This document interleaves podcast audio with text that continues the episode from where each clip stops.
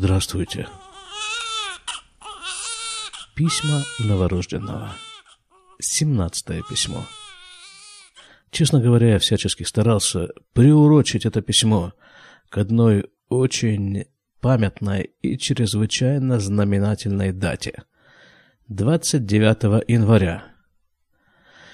Потому что именно 29 января 1992 года я катапультировался из э, самолета, приземлившегося в аэропорту имени Бен-Гуриона в Израиле, а предварительно с помощью этого же самолета я катапультировался из России. Ну и вот э, с тех пор я тут и живу. И вот 29 января 1992 года я первый раз в жизни вдохнул полной грудью воздух Израиля и издал вот это. А может быть и вот это. Восторженный писк цыпленка, вылупившегося из инкубаторского яйца. Собственно, этот писк не смолкает и по сей день. Вы его не всегда слышите в своих э, наушниках, звуковоспроизводящих аппаратах, потому что стоит довольно-таки мощная система фильтров. Ну, согласитесь, это было бы несколько непонятно. Вот так вот ходить по улицам и пищать. Сидеть возле микрофона и пищать восторженно. Поэтому пришлось подыскать этому писку некий словесный эквивалент, который и реализовался вот в то время в виде этих писем. Письма новорожденного. Парадоксально, но факт. Я не сразу открыл ваш конверт. Я знать не знал, что нас до сих пор считают своими. У вас, наверное, снег и железные цветы рвутся вверх И мне весело, что вы помните мое имя А здесь, как всегда... Так, письмо, конверт, на этот раз несколько необычный. На нем нет вот этих вот полосок красно-синих по периметру, просто белый конверт.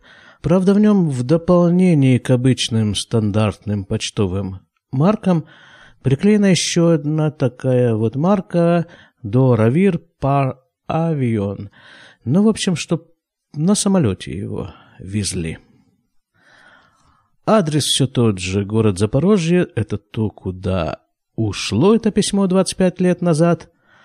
А обратный адрес тоже к Фархогла, ничего особо не изменилось в географии. О, опять внутри что-то у нас какая-то очень цветная открытка. И что же на ней такое написано? Happy birthday to someone special. Йому ледет самеах. С днем рождения, как бы, да? Это я его. О, о, ребята. О, ребята. Первое, что выхватывают глаза в тексте этой открытки, это число. 10 января 93 -го года, а сейчас на календаре сегодня 11 января. Ровно 24 года назад это все было написано. Так, хорошо. Кроме того, в этой открытке есть еще несколько строк. Они вот так вот, вот так они звучат. Кстати, 10 января – это день рождения этого моего друга, а я его вчера не поздравил. Нужно будет как-то сегодня исправить эту оплошность. В Одноклассниках, скорее всего. We sing happy birthday to you, and may all your dreams come true. Happy, happy birthday. This is your birthday song. Открытка. Поздравляю с днем рождения, восклицательный знак, а заодно и с Новым годом по всем стилям. Ну, видимо, имеется в виду 1 января и 10 января. Расти большим. Надо сказать, что мой друг, он уже к тому времени вырос достаточно большим, во всяком случае, в ширину. И судя по тем фотографиям, которые публикуются время от времени в тех же одноклассниках, эта ширина не уменьшается, скажем так, мягко. Расти большим, сытым и довольным. как эти птички на открытке. Это да, действительно, я и не приметил этих птичек. Тут изображены павлины. Так, это рисунок, не, не фотография. Гордые такие, с гордой такой вы, выгнутой вперед грудью павлины с длиннющим хвостом. Ну вот, э, не знаю, насколько, честно говоря, не знаю, насколько он похож на эту птичку на открытке. Письмо. Письмо, один листочек, тоже написано 10 января 93 -го года. Привет. Привет. Еще раз днем рождения. Сложно пожелать что-нибудь серьезное в этой ситуации. А что же это за ситуация такая, в которой невозможно пожелать что-нибудь серьезное? Вот сейчас, по прошествии 24 лет с момента написания этих строк, я могу сказать довольно отчетливо, что ничего серьезнее, чем прихода Машеха, пожелать в принципе невозможно. Но вряд ли, вряд ли это имелось в виду вот тогда. Думаю, что человек, пишущий эти строчки, в то время вообще об этом не задумывался. Дальше читаю. Единственное, чтобы она поскорее прошла. Ситуация, видимо. Не знаю, честно говоря. Видимо, вот, вот человек пишет, да, вот, э, вот из этих вот двух первых фраз письма следует что? Что есть какая-то ситуация, и тогда она воспринимается этим человеком, пишущим эти строчки, как нечто очень серьезное.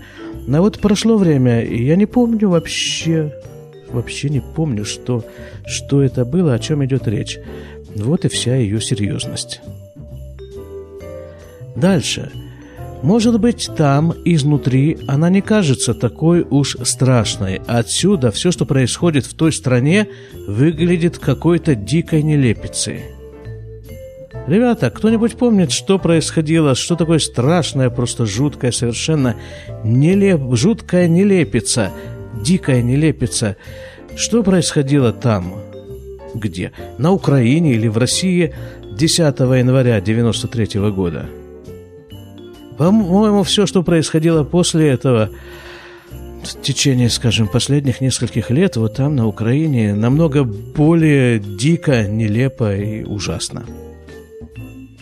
Ну вот, вот в чем, вот в чем преимущество взгляда издалека. Время, время расставляет правильные акценты – по своим местам. Вот, так вот какая-то жуткая ситуация, там туда-сюда. Тем более, читаю, нелепо, что в этом во всем упорно живут близкие мне люди. Надо будет посмотреть в интернете все-таки, что, что происходило. Мне уже просто мне уже просто интересно, что же там такое происходило 10 января 93 года. У нас уже, читаю дальше, четвертый день идет дождь. О, это вот, вот это наша проблема израильская. Вот дождь, да, по идее в Израиле зимой должен идти дождь. А вот, э, вот зима, да, вот э, открыть дверь, там зима, а дождя нет. И так уже несколько лет. Не то, что его вообще нет, так бывает капает. Бывает даже Капает э, сильно, но очень редко. В основном стоит сухая погода, как бы оно так все приятно, все здорово, не жарко, солнце светит, и все замечательно, и температура, я знаю, градусов 20 с чем-то. И все так для существования здорово, ну дождя хочется, ну, ну ребята, ну дождя. Зимой это должен быть дождь, месяца полтора, может быть два уже назад, скорее полтора – Рабанут Израиля, это центральный религиозный орган Израиля, попросил молиться в обязательной молитве, которую еврей должен произносить три раза в день, есть там такая специальная вставка о дожде, которая при нормальных условиях не читается. А вот э, полтора месяца назад Рабанут попросил читать эту вставку, эту просьбу ко Всевышнему о дожде. Дай нам пить в общих чертах. И пить и есть, потому что ведь еда откуда берется? Тоже от дождя. Поливать-то надо чем-то. Ну, с тех пор капнуло, может быть, чуть больше. Но все равно капнуло, не более того. Дальше читаю. Четвертый день идет дождь, температура 10-12 градусов. Тоже как-то нерадостно. А вот любопытно, да, вот все нерадостно.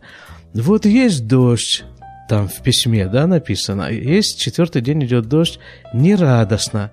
Вот нет дождя сейчас, тоже как-то так невесело. А вот там какая-то, какая-то ситуация там такая описывается э, самыми общими такими мазками, непонятная. И тоже как-то тревожно. Вообще, это что, вот так вот, э, вот так работает э, у человека восприятие окружающего? И то не так, и это как-то... А, а, а как нормально? А никак, наверное, не нормально. В любой ситуации, в любом, при любом раскладе выискивается что-то такое не то. Когда-то очень давно в Советском Союзе выходила литературная газета, и там была такая рубрика называлась «Если бы директором был я». Ну и там народ писал свои предложения, если бы он был. Так вот, если бы я был самым главным директором, то уже наверное, точно сделал все хорошо. Но слава богу, что это место уже занято. Богом? Дальше читаю, тоже как-то не рада. Так, 28 декабря состоялся экзамен. Результатов еще нет. А, это я закончил курсы по подготовке к врачебным экзаменам и сдал э экзамен внутренний, скорее всего.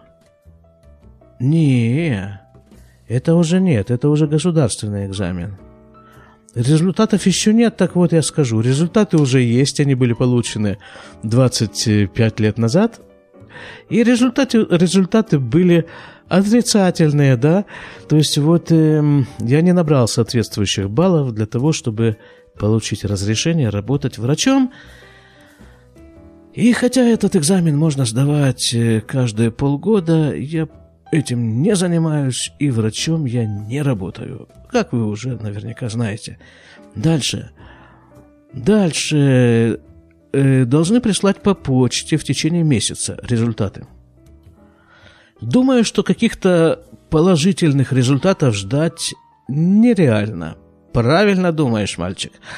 Постепенно начинаю собирать материал для подготовки к следующему июльскому экзамену. Не знаю, что там было с материалом, но на этот июльский экзамен, как и на все последующие, я не пошел.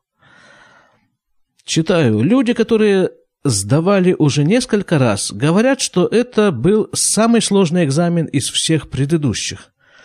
Не исключено, что эти же самые люди говорят так каждый раз после каждого экзамена. Это я так думаю. Дальше читаю. Построен он был в форме теста. Вопрос к нему пять ответов. Нужно выбрать один правильный. Итак, на другой странице, и так 220 раз в течение четырех часов. Ну, так, да, серьезная вещь. Четыре часа сидеть и 200, ответить на 220 вопросов. А там же надо еще хоть что-то подумать, хоть примерно. А, 4 часа 40 минут с одним часовым перерывом. Сдающих было примерно 2-2,5 тысячи. Ничего себе, это вот на тот момент было столько врачей в Израиле, которые еще не сдали экзамен, но хотели его сдать. Две-две с половиной тысячи. Нужно сказать, что вот уже перескочим. У нас-то в чем это идея, что ли, вот этого вот э, процесса, что мы можем свободно перескак, перескакивать из 2018 года в 1993 и обратно, и вот, и, э, и вот как бы вести некий диалог с человеком, пишущим письмо в 93 году, и не знающим о том, что будет происходить дальше. А мы-то знаем, да? Вот мы как бы пророк такой. Правда, наше пророчество ограничено вот этими 24 годами, но тем не менее приятно быть в роли пророка. А интересно, вот сейчас, наверное, сидит какой-нибудь, если вообще так представить, что времени, ну, как бы его не существует, все происходит вообще одновременно, что на самом-то деле правда. Просто это в наших э, мозгах это дробится и приобретает временной критерий. А вот сейчас, наверное, сидит кто-нибудь там, да может быть тот же самый я, через 24 года – это какой получается? 2042, да? Слушает вот этот вот подкаст и говорит как бы с высоты своего уже временного положения «О, пацан!» Точнее, два пацана. Один, который написал это письмо, второй, который записывает этот подкаст. И тоже комментирует вот это вот все. Так, дальше про экзамен, да? А обставлено все было очень строго. Не разговаривать, не поворачиваться, и вместе с тем отношение весьма доброжелательное и дружелюбное. Рассчитывал встретить нескольких красноярцев, а встретил только одного из двадцатой больницы. Не помню этого всего совершенно. Двадцатую больницу помню в Красноярске и больше ничего. Экзамен, сам факт помню. А подробностей нет. Дальше. Остальные то ли бросили это дело, то ли еще не начинали, то ли затерялись в массе сдающих. Ну, действительно, из Красноярска-то там нас приехало врачей-то приехало нас некоторое количество, и и некоторых из них я знал, просто лично знал, но как-то встретил только одного. Так а теперь-то вообще нужно сказать, вот уже я из 2018 года встреваю в эту хронологическую разноголосицу. Вот я встреваю с таким замечанием, что врачей-то в, Изра... в Израиле не хватает э, просто ну, не то, что катастрофически, но нехватка большая. В поликлиниках их не хватает, в больницах их не хватает, особенно вот на этих вот простых каких-то врачебных должностях, где нужно много бегать, мало спать, много работать, за сравнительно не очень большие деньги.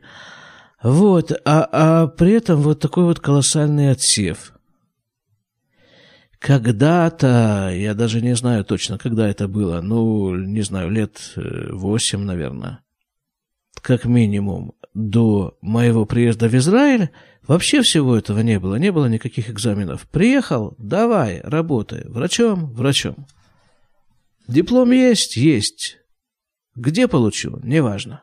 Бери, давай, садись, работай, что тебе, скальпель? На, режь.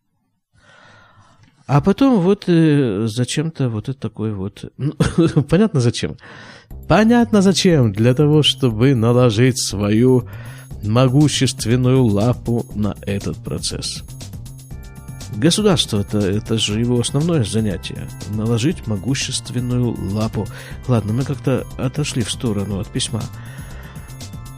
Так, так, так, письмо. В общем, сдали это, эти слова завершают этот отрывок о экзамене. Сдали, в смысле, написали и сдали написанное.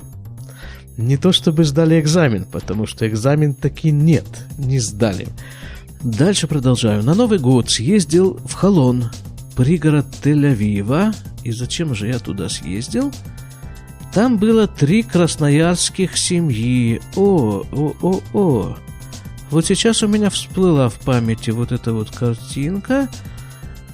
Да, я только не очень помнил, что это был Новый год, но действительно была встреча трех красноярских семей, это я помню. Так, по-красноярски, да, насколько я помню, это все мы там посидели.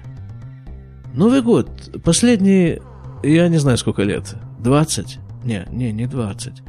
Меньше. Ну, 15 точно. Я Новый год а, а, отмечаю вообще. Новый год для меня это еврейский Новый год, который бывает где-то примерно в начале осени. 1 января для меня примерно как 1 декабря. Только что нужно изменить, когда пишешь не только цифру месяца, но еще и цифру года. И все. Так что, когда кто-то меня по старой привычке поздравляет с Новым годом, то я ему чаще отвечаю и вас тоже с новым финансовым годом. Так было три, три красноярские семьи, читаю, встретили по красноярскому времени, потом по местному, 5 часов разница, и в третьем часу легли спать. А вот знаете, что мне, кстати, экзамене, я не, э, вернусь обратно, что мне больше всего запомнилось на экзамене? Какая деталь? Экзамен не помню, там это все не помню, то, другое, третье не помню. А вот что я совершенно отчетливо помню. Это когда закончился экзамен уже, и мы вышли на улицу, вся наша группа, нас там привозили на автобусе, сдавать этот экзамен. И мы, мы стояли на улице в Тель-Авиве, ждали автобуса. И вдруг напротив нас переходит дорогу человек, а у него в руках такой большой телефон, и он идет и по этому телефону разговаривает. Вот это вот, это была такая невидаль, что на него все оборачивались, и, и мы, вся эта группа наша, как бы обсуждали, там результаты, не результаты, а сам экзамен мы обсуждали, но увидели этого человека, как-то все замерли, затихо и проводили его взглядами. Вот он идет по улице, держит в руке телефон и разговаривает. Понимаете, какие это были времена, да? Интернет там туда-сюда, это же всего просто не было. Продолжаю читать. В третьем часу легли спать, потом попросил хозяина квартиры найти мне какую-нибудь работу поблизости. А. Хозяин квартиры, это имеется в виду хозяин той квартиры, где я жил, вот там, к Фархогла. Это не там, где я встречал в Новый год в Холоне. Значит, вот этот хозяин квартиры, я его попросил найти мне работу. Но он как бы местный человек, там у него, у него больше сведений о работе, чем у меня.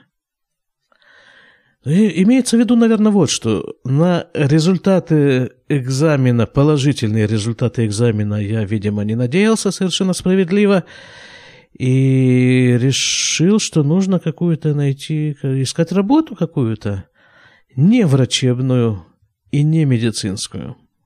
И где-то поблизости от жилья три дня подбирали авокадо у него на плантациях. Да, вот у этого хозяина, у которого я снимал квартиру, и у которого я потом работал полгода примерно, после, после вот этих описываемых событий, вот у него были посадки там, авокадо у него росли, э, апельсины у него росли, еще там что-то у него росло. Но это у него было такое, как бы что-то такое побочное какое-то занятие, потому что основное его занятие это были коровы и пчелы. Вот этим-то я и занимался.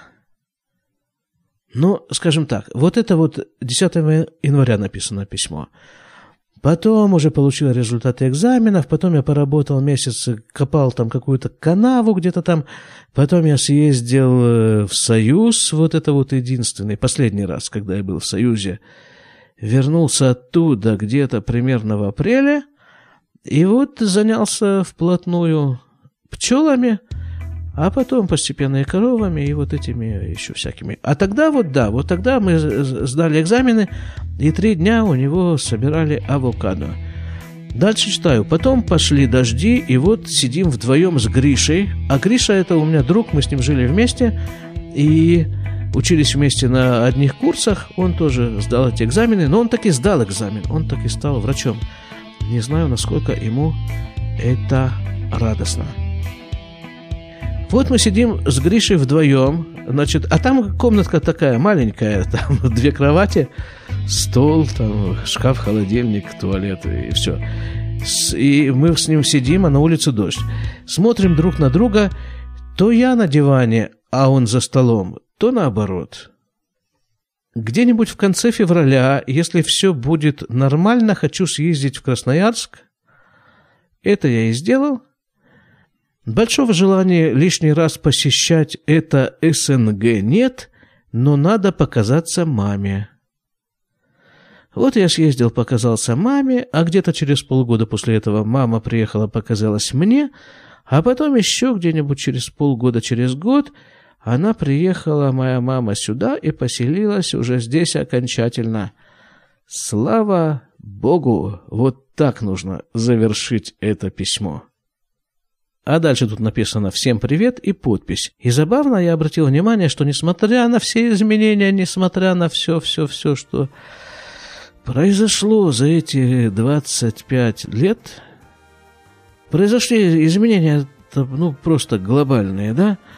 а вот подпись осталась та же. И, конечно же, тот, кто увидит эту подпись, никоим образом не сможет понять, что на самом-то деле в ней зашифровано слово «радзя». Именно так меня называли мои одноклассники. Вот, пожалуй, вот это вот и остается нам из прошлого.